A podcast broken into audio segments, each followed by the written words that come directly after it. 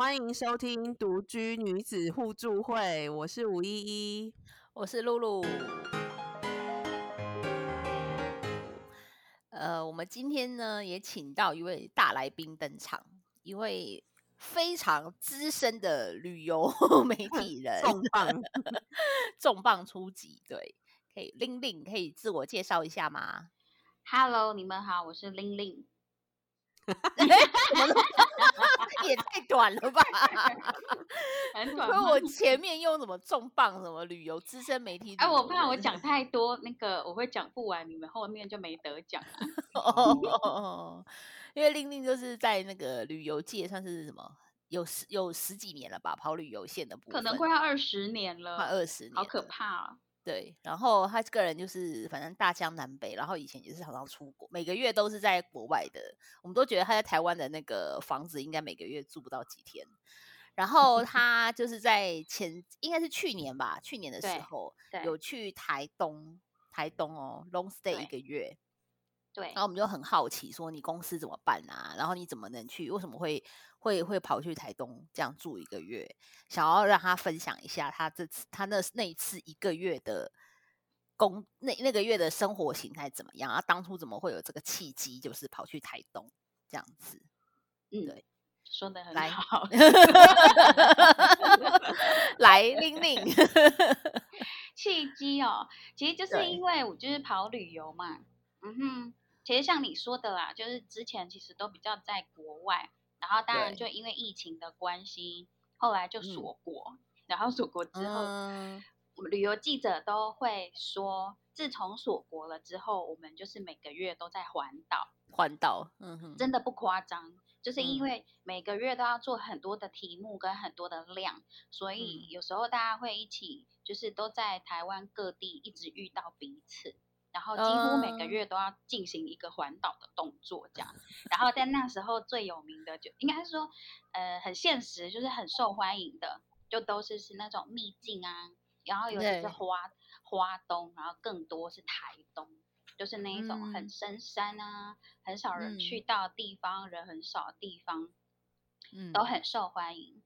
所以我去年在做。很多题目的时候，其实几乎每个月都会去台东，或者是真的绕一大圈，从华呃台南，然后到屏东，再到台东，最后走花莲，再回台北，嗯，类似像这样，然后就有一个契机是，当时就是因为做台东也做了一阵子之后，想说可以怎么样比较有再不一样的，然后后来我就去找一找之后，发现台东有一个地方叫做长滨。然后最先一开始吸引我的是那个长滨，它很小，长滨镇很小，它一条街就是最热闹那一条街，从头到尾你可能开车吹油门两分钟不到，你就会结束长滨市区 downtown 就会结束。downtown 对，然后。前面一个 Seven，后面一个全家，号称台东 长滨的搜狗跟长滨的星光三月，过了星光三月，长滨的市区就结束了，结束了，对对对。然后就是在很荒凉的、很小的地方，它竟然有快要十家的无菜单料理店啊！对，然后那十十家无菜单料理店，你都是没有预约，你吃不到的，所以我就觉得哇，这个地方好妙哦。那那些客去无菜单吃的都是观光客吗？游客吗？都有，我也以为是观光客，因为想说，嗯，是不是台北人都拼到那里去了？因为通常我们自己的那一种住在台北，虽然我是屏东人，但是因为在台北 久了，就会有一种说，哦，无菜单料理店是那一种比较时尚或豪华，或者是你吃多了的人之后会想要去尝试的。可是，在台东那里完全不是，哎，就是他们的人也会去吃。对，然后那边的人推出的都是无菜单料理店，然后这样子一个很小的地方，怎么会可以有办法十几间都是这样子？是我是这样子的，一开始的发现之后看到这个地方的，然后后来就发现哦，其实这里是一个很多人移居，从台北啊，从台南啊，从各式各样地方去，去到长滨之后住下来。然后后来我们去，就是我就正式决定要去做这个专题。嗯，去了之后我就发现，哎，你们有去给吴神父按摩过吗？没有，没有哎。我都一直以为啊，我知道。而我就一直以为他只是一个扛把，结果吴神父真的有吴神父哎、有啊，他真的有无神父啊。对啊，啊我不知道啊，哦你有无神父只是一个造品牌就对，也只是一个扛棒而已。扛棒，对啊然后，但是那个吴神父竟然真的有这个人，而且吴神父也是移居，当然他是因为被教宗派到台湾来，不，这个是布教。但是他就后来就选择留哦。在长滨，然后他还不好意思哦，他还健在神父不好意思，就是我我真心觉得说他只是一个品牌而已，就没想到真的有这个人。然后后来我就觉得很嗯。有趣，后来我去长滨的时候就采访了吴神父，然后因为他是从瑞士移居到长滨，然后还采啊。访另外一个书店的老板，就是长滨唯一一间书店的嗯老板，然后他是从台台南嗯移到那里的，然后我都觉得哇，长滨怎么这么迷人啊？好多人要移居去那边哦。后来反正就是，总之就是认识了那个书店老板之后，他的有一个特色是他的每一次去你都会遇到不同的店长，因为他店长是一嗯个礼拜制，就是他让你一个礼拜换宿，然后你当店就是书店老板，然嗯后他不会在哦，那个老板，因为他是半个月半个月在台东，半个月在台南，因为他还有别的事业，所以他就嗯让店长自由发挥。所以每一次你去，你都会遇到不同的人，跟嗯店长会把书店用成你想要的样子。然后他就后来我们就成为朋友嘛，就聊天。他就说：“那你会想要有这一种体验吗？”然后就说：“你的书店可以有。”他就说：“书店要排到两年后了，就是啊预约店长这件事情。”超夸张的可以有多久的时间？店一个礼拜一个礼拜，可是他已经预约到两年后哦，当时他是预约到二零二三年了，超夸张嗯很惊人吧？你是不是？我就很震惊说，这么多人都有这种需求，想要来，然后他嗯就说你呢？你会想吗？然后我就说一个一个礼拜我不要，要的话我就要长一点。然后他就嗯突然眼睛亮说。那一个月你要不要？山上有一间咖啡馆，就是我我想要帮，因为那个老板他们后来他跟长滨人都变好朋友，然后他就嗯。跟那个老板想要帮老板解决问题，因为那老板太忙了，然后他就说那不然来争争看一个月的店长，然后我就说我嗯。要一个月的话我要，而且因为我对嗯。冲咖啡很有兴趣嘛，我就真心的回去运筹帷幄之后 运去筹帷对对，幄，这要运筹帷幄啊！我们去采访的时候，大约是去年六月，然后嗯我后来就在去年的十月，真的抛下一切，去了一个月的长滨的咖啡馆换宿，然后嗯当咖啡馆店长一个月这样子。那你怎么运筹帷幄？公司怎么同意的？对，每一个人都说公司怎么可能有办法放一个月？然后首先是你要有假，啊因为哎，还是得生存呢。啊。但是因为我刚好就是我的年假每年都是十一月的时候结束，嗯，所以而且因为我都没有用，所以我那时候有十几天的年假，然后嗯再加上不是有有时候会出差，就会有补休，所以我后来用一用之后，我可以休二十几天，然后我自己有请假大概三天还四天，我忘记了。嗯，对然后这样子用一用之后，然后我选十月也是因为十月去年十月很多年假，哦，就是刚好又有什么双十节啊，是遇到什么的就的。碰到一些年假不用被扣，对对对，然后后来这样算一算，就是我只要被扣我请事假的那几天，这样，所以我基本上还是会有一个月的薪水收入可以。对啊，但是这是解决了休假嘛，啊，再来就是工作，因为你也不能造成别人的困扰，所以我就超前部署啊。就是嗯我在前一个月就把，因为我的工作算是一整个月的 routine 的状态，所以我就是在提前一两，因为我那刚刚不是讲说我大概夏天一开始我就知道我确定我要去，然后我就嗯。大概每一个月就是部署一点点一点点东西这样子，然后嗯。也先跟同事都先讲好了，所以我算是先在两三个月之前开始逐步把我的东西都用一用之后，然后让同事没有造成太大的困扰，然后就嗯。真心的说，我觉得要出发之前，我就很认真跟同事说，我想要退出你们的群组。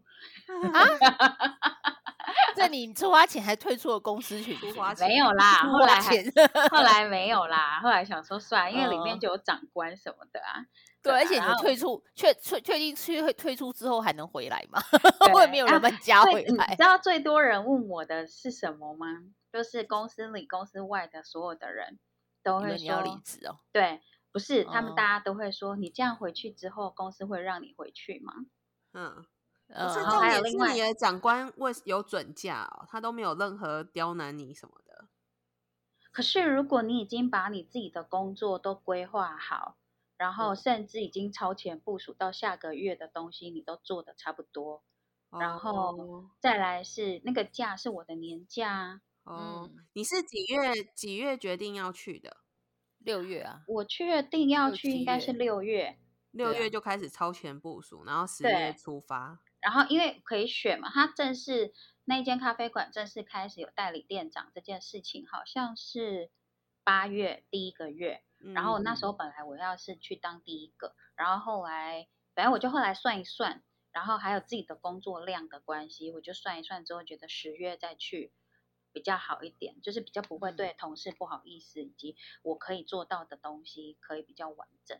嗯样嗯对啊，就是我觉得是先把工作你有好好交代之后再去，然后但是为了另外一个，我有很认真的觉得说，没有一件事情一定是只有你不可的。嗯，嗯，对啊没错，对啊，为什么一定要？难道只有我可以做吗？而且我已经把前置通通都做好了，所以没有啊，其实把它想成你去生小孩也是一样啊，对啊，对啊而且要离开更久。对啊，它是一样道理啊，就是没有一件事情是不能有别人代劳的。那你就嗯是把你自己可以做到的状态做好，然后像大家都说，你会不会怕回来之后公司不要你回来？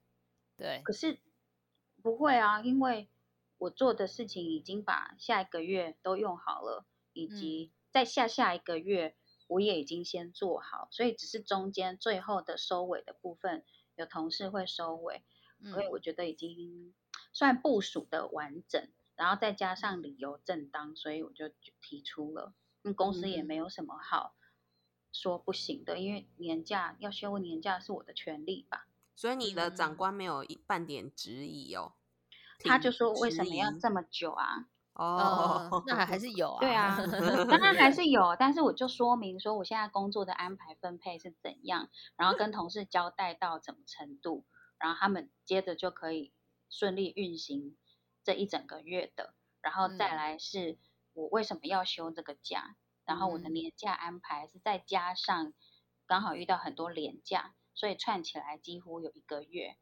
对，然后当然当然，我那时候还用了一个比较冠冕堂皇的理由，就是因为我有在读研究所，就是我一嗯面。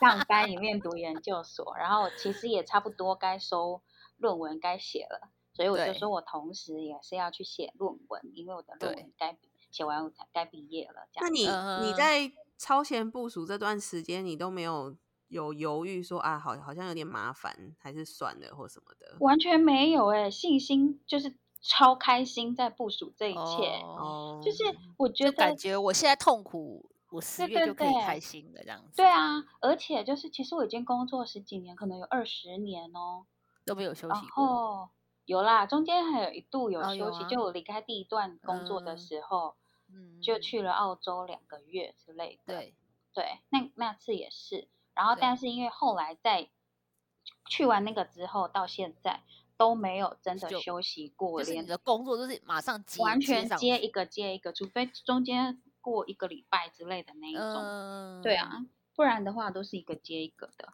然后我也没有想过说可以这样子的方式在，因为都觉得那好像是大学生或者是年轻人在做的事情，就是所谓的打工换换宿。宿，对啊，嗯然后而且又是去咖啡馆，所以我其实是很兴奋在部署这一切的。对，对啊，而且觉得好棒哦，就是觉得很认真，可以休一个月，然后跟同事说可以不用联络我都没有关系，你就会那个很认真想要相对，我想。问一下，那你都越超前部署，那表示那个月你你去你去放假，那你的同事的工作量是不是本来他们比如这个月每个月都要这样子从企划拍摄啊、撰文开始，那是不是这样感觉他们那个月的工作量，因为也前面多做了嘛？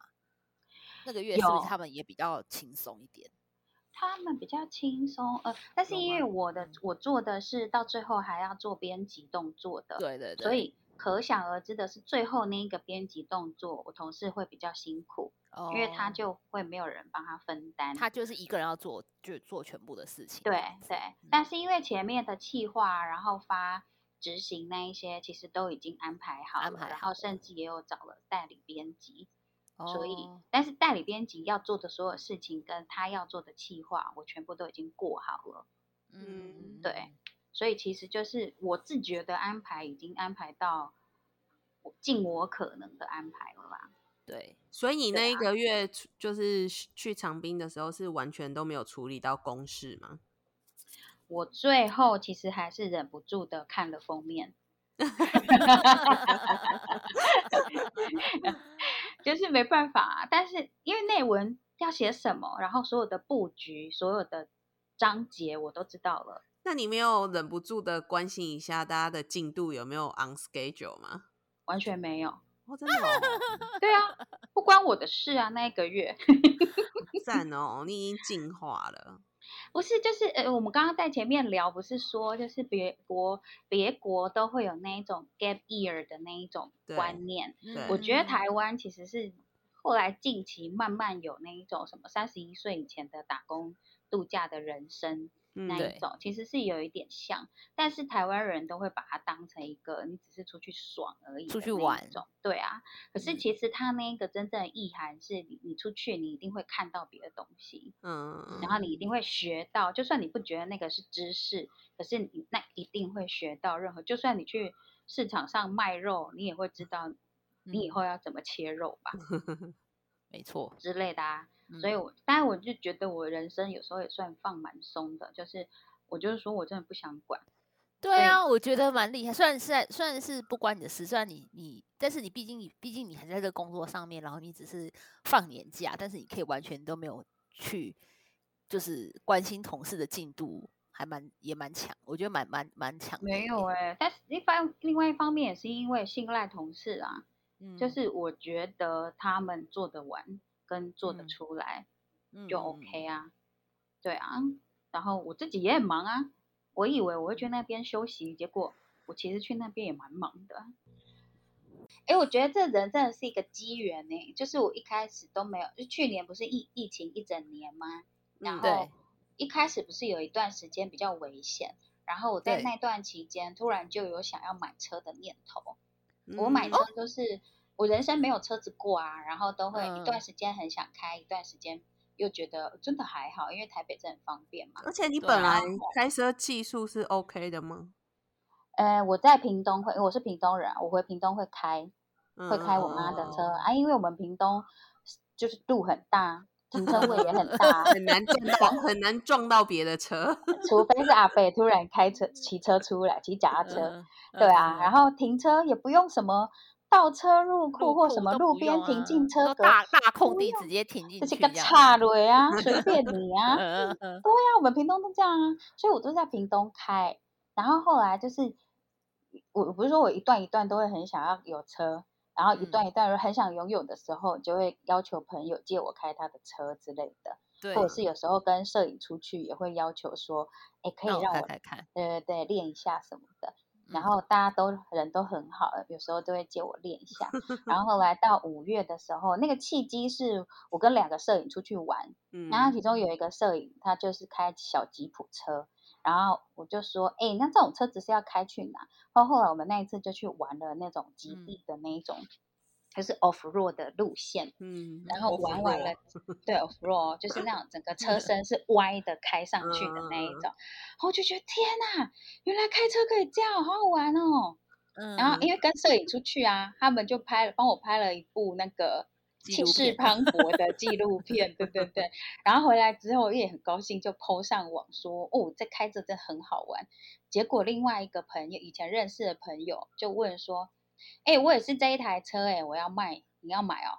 哦，啊嗯，然后我没有，假我那时候没有想要买，我只觉得嗯。太好玩了这种车。嗯结果既嗯。然他说他要卖，然后他传嗯。照片给我看，就是我想要的有一某一款旧款，因为他后来就有改新款，我就开那个吉米，然后对它嗯。后来新款都有改变不一样的造型，可是我最喜欢的是旧款的某一款，所以对，我那个朋友要卖我的就是白色的，然后就是那一款旧款的我要的，然后我就问他价钱，那价钱就是我可以接受的很便宜的价钱多少欸，多少钱？嗯，十五万啊，哦，对啊几年的车啊？哦二零零四年啊，其实已经很久，它已经十那时候已经十几年的车。十对啊十一十吉米这一台车，它就是几乎降价降得很慢，嗯，然后如果像现在新车还会涨，对啊，但是重点是嗯。它不是好开的车啦，因为它是为了嗯 off road 而生的，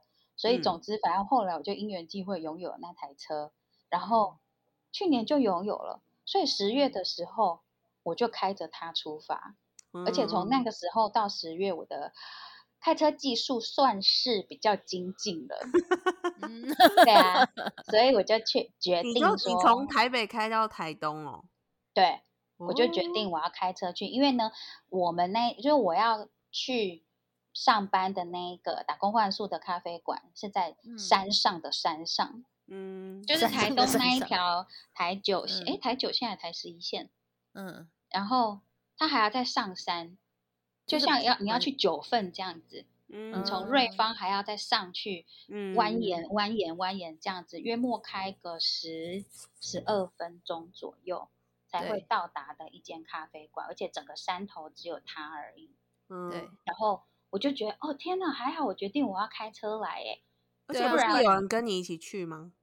有有有，那时候我叫我的朋友跟我一起去，我们就提早出发，然后嗯。我跟我的雇主，就是算是老板，讲说嗯。我十，譬如说我十月三号正式开始，因为刚好假日嘛，然后我就嗯。请我朋友跟着我一起去开，从台北开下去，因为我那是我人生第一次开那么长的的路，对对对，因为我也有点怕，而且 我的车子、嗯。说真的它很老啦，嗯所以我也不确定嗯。它可不可以，所以我要壮胆啊。嗯。对啊，啊，所以就这样子开去，然后我就觉得人生真的很刚好，就是我怎嗯。么会刚好拥有那一台车，跟 后来就有这个机会上去，最好的而且安排，上去的时候才发现，哇，那里真的没有车不行诶、因为我也是一嗯。个关不住的人，所以我也很喜欢嗯。到处跑。但我如果嗯。没有那台车的话，我可能就会需要，比如说想办法去弄一台摩托车，或者是要求老板要载我下山，因为那是走路嗯。走不到的哦。嗯嗯嗯，因为他嗯走路到我说长滨的搜狗跟长滨的星光三月是走不到的，嗯 那你从你的咖啡店开过去大概要多久？开车的话，开到搜狗吗？对 对，开到长滨滨搜狗约莫可能要二十十五分钟，二十分钟哦，那真的走路很走不到啊，就是它不是在 downtown，嗯，对，它比较像是它是位于在，如果以台北市区来讲，它比较像是在深坑，嗯类似像这样，它要经过一段产业道路之后，才有办法下到省道，然后省道还要再开一段之后，才有办法进到市区。那你你出发的心情是觉得出去玩的感觉吗？超兴奋啊！哦，而且它也不是因为我我是南部人，所以我很习惯长距离移动跟收行李什么的。嗯，然后哦偶尔又回家住个，譬如说五六天、一个礼拜。对，但是就是因为已经很久没有这样，就算出差去个七八天，那也是工作。嗯，对啊嗯所以对我来说，很久没有未知的事情等着嗯我了。嗯，对嗯所以我觉得非常兴奋，然后光打包我就打包了很久，然后想 说要到要要不要带这个东西，要不要带那东西啊？后来也是嗯因为我有开车，所以我把嗯我想要带的东西都有带进去。都在进塞进去对对对，然后还带了我的什么玩偶啊、棉 被啊，啊，都带去啊。家当都带去就对哎，了。可是你想，你要住一个月，一个月很快对啊，一个月有很久，一个月总比七八天来的久、对啊。而且你就是有车，所以放那些又反正都可以都可以塞得进去對对啊，只要塞得进去就塞啊，对啊，所以就这样子之后就去到长滨，然后那是一间在山上的咖啡馆，那个山头嗯只有他们而已。啊，如果这么嗯难抵达，真的会有客人去吗？他就我们那一间咖啡馆很妙，它的名字叫可可以在这里说吗？可以啊，可以啊，可以哦，它啊。叫秀兰很忙小白屋咖啡馆，秀兰很名是这样。啊，秀兰当然就是老板的名字，然对后他就真的很忙，因为秀兰是一个务农的农家，就嗯他们嗯家是务农的，然后还有一大片农地是在做那个耕稻，就是然后他嗯种的是自然之稻，稻米的稻，嗯，就是他们都是用自比较偏自然农法，它不是纯正自然农法，可是它也是完全不施农药的那一种自然农法做的。对，然后他是因为他个性非常非常的开朗，跟喜欢嗯交朋友，嗯，然后有时候常常朋友太多，然后在家里聊天聊到欲罢不能。那他们家有婆婆，就是年纪很大了，晚上七八点嗯。就会睡觉了嘛，所以每一次嗯。都会吵到婆婆睡觉。后来他们就是。决定把仓库改一改，变成一个小咖咖啡啡馆。馆，对，然后因为他哦。自己也很喜欢咖啡，然后他还自对。学烘豆跟冲冲咖啡，嗯。然后之后就变成了小白屋咖啡馆。可是他太忙，因为他们家只有他在忙这件事情，然后他还要照顾小孩，照顾，因为她老公比较行动不便，所以她要照顾老公，嗯照顾婆婆，然后照顾三个小孩，小孩最大也只有国中，嗯也是哦。没有行动能力的，然后她还要嗯。顾田，所以是不是秀兰很忙？他真的所以通常咖啡馆里面是不会有人的，因为要嗯打电话啊给他预约，哦，然后秀兰才会骑着铁牛车，哒哒哒哒哒哒哒，然后骑回山上，从田里骑回山上去哦冲咖啡给客人，所以他才会需要客座店长，就对。就是也是那个书店老板给他的 idea，不然他通常哦都是他也没想到这一层，就对，他也没有想到那么多。哦，但是你你去当店长，你有冲咖啡的技能吗？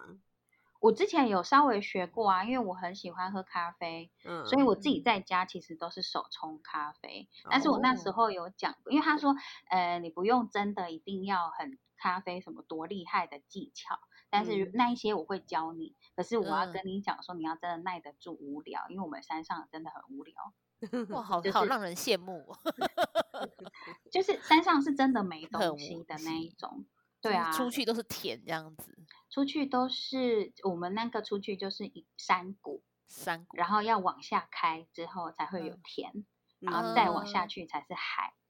哦这样对啊，山上唯一陪伴你的就是猴子跟山枪，还有一只狗叫做小黄瓜。我觉得一切很多很好的巧合，就刚好都发生嗯这样子。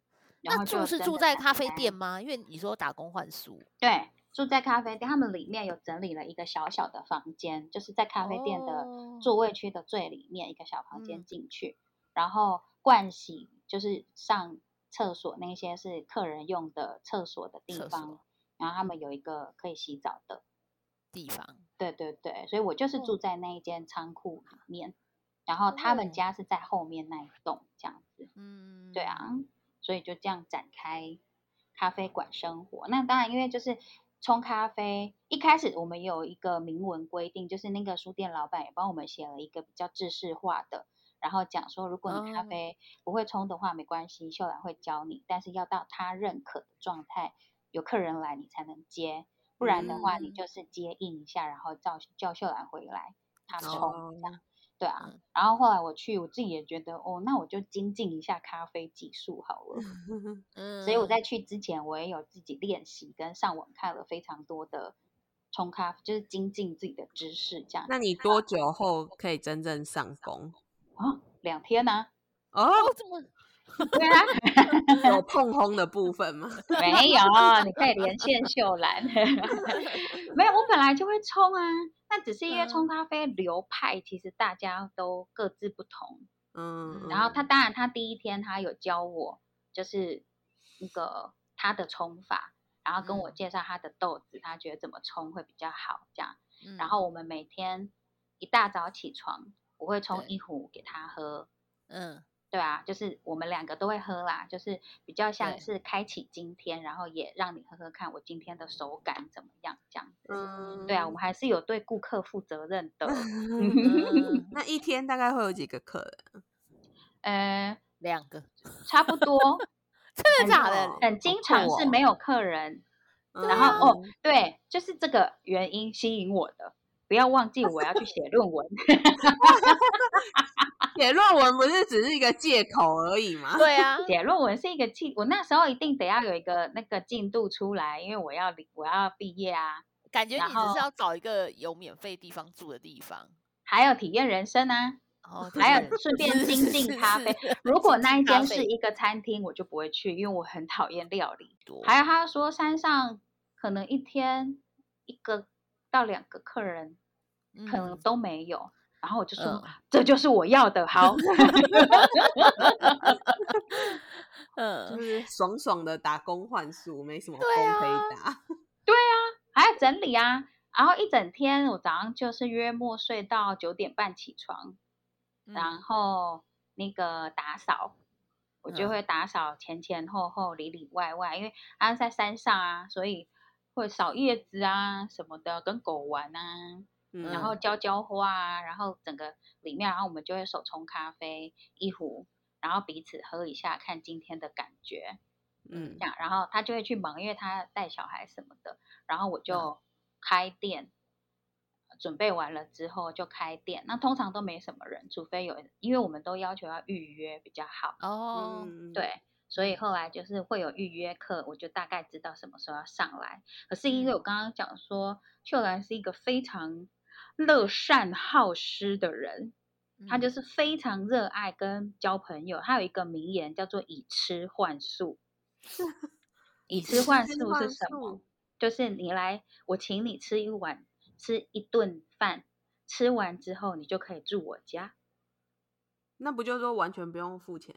对啊，妙不妙？啊，妙不妙？我就说哈，又对啊，没有以吃换，又又去游客是你是请游请白吃白住吧？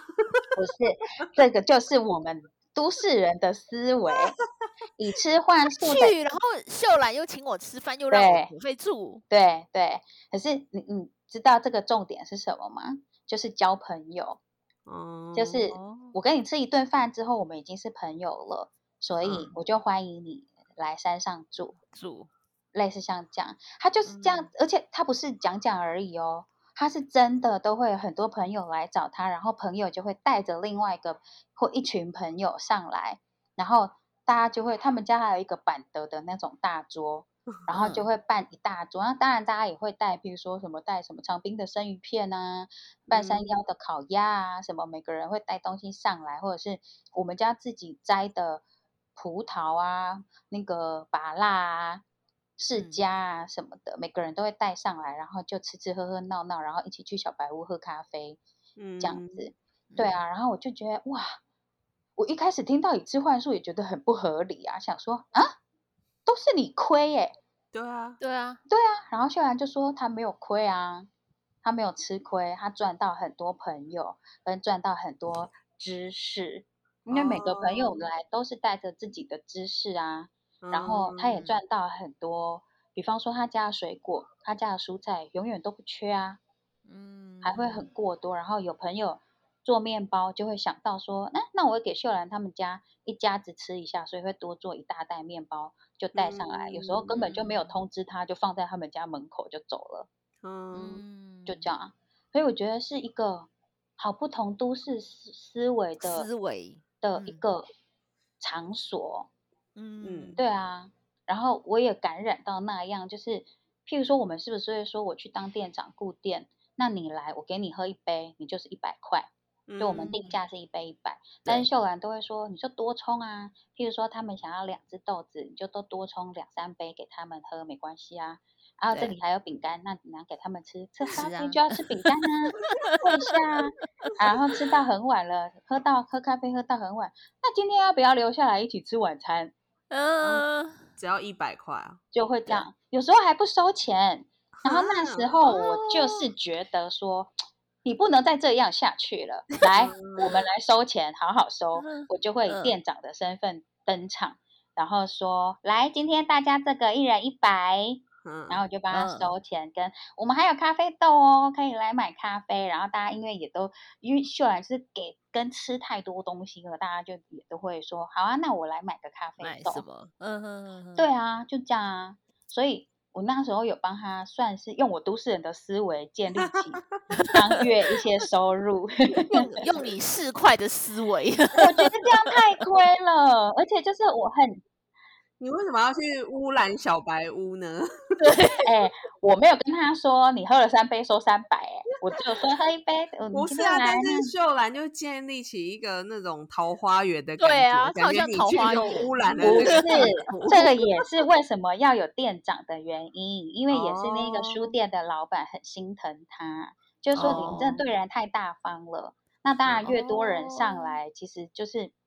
你需要有另外一个人来帮你好好执行这件事情。你是有家要养的，你是有小孩要照顾的。对啊，我我刚才还正想问说，他是不缺钱吗？他只是想要有一个交朋友的场域嘛？那种感觉没有，我觉得不是不缺钱，也不是很有钱，而是他很知足，知足。对，而且他会想要去跟他的这些，就是跟跟这些人分享，分享一切。对啊，然后。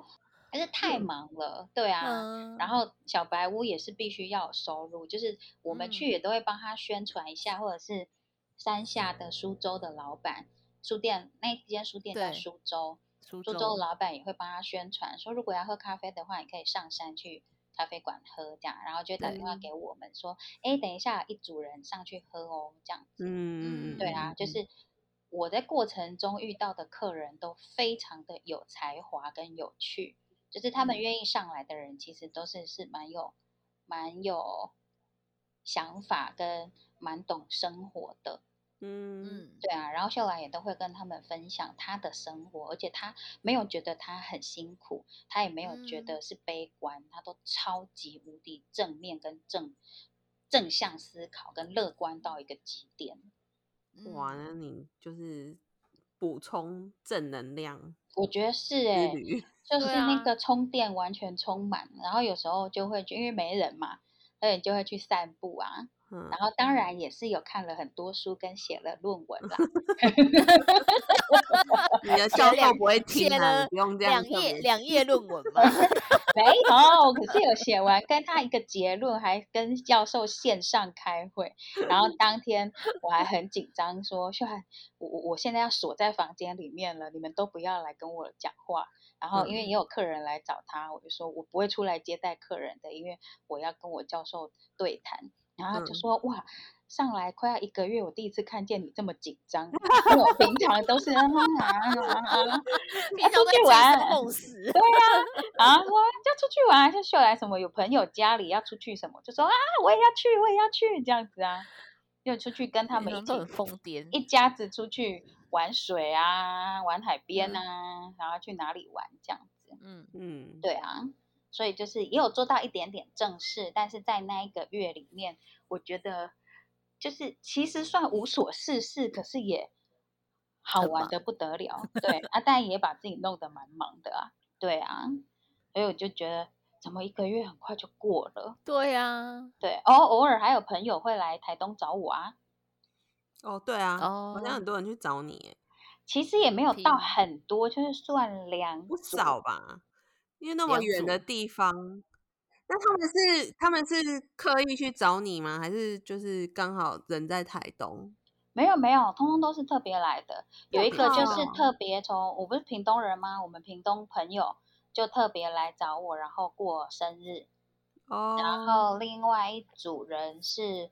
真的是特别经过，然后还有另外一个就是刚好我们同业来台东采访，竟然被安排来长滨，所以就拖我下去之类的这样子的，就是算是真要科，因为长滨镇很难到达哦，它其实是没有任何火车站，然后公车一天只有两班，所以我今天要去台台长滨，我一定要开车，就是坐没有啊，你就是坐火车到玉里花莲的玉里。嗯，然后一定要租车，汽车或机车都可以。然后最快就是开四十分钟哦，才会到。开车过去长滨，对啊。所以他其实就是我们后来那时候，我帮那个，我不是说我采访书店吗？然后我就帮他下一个标，就是是最全台湾最难到达的书店。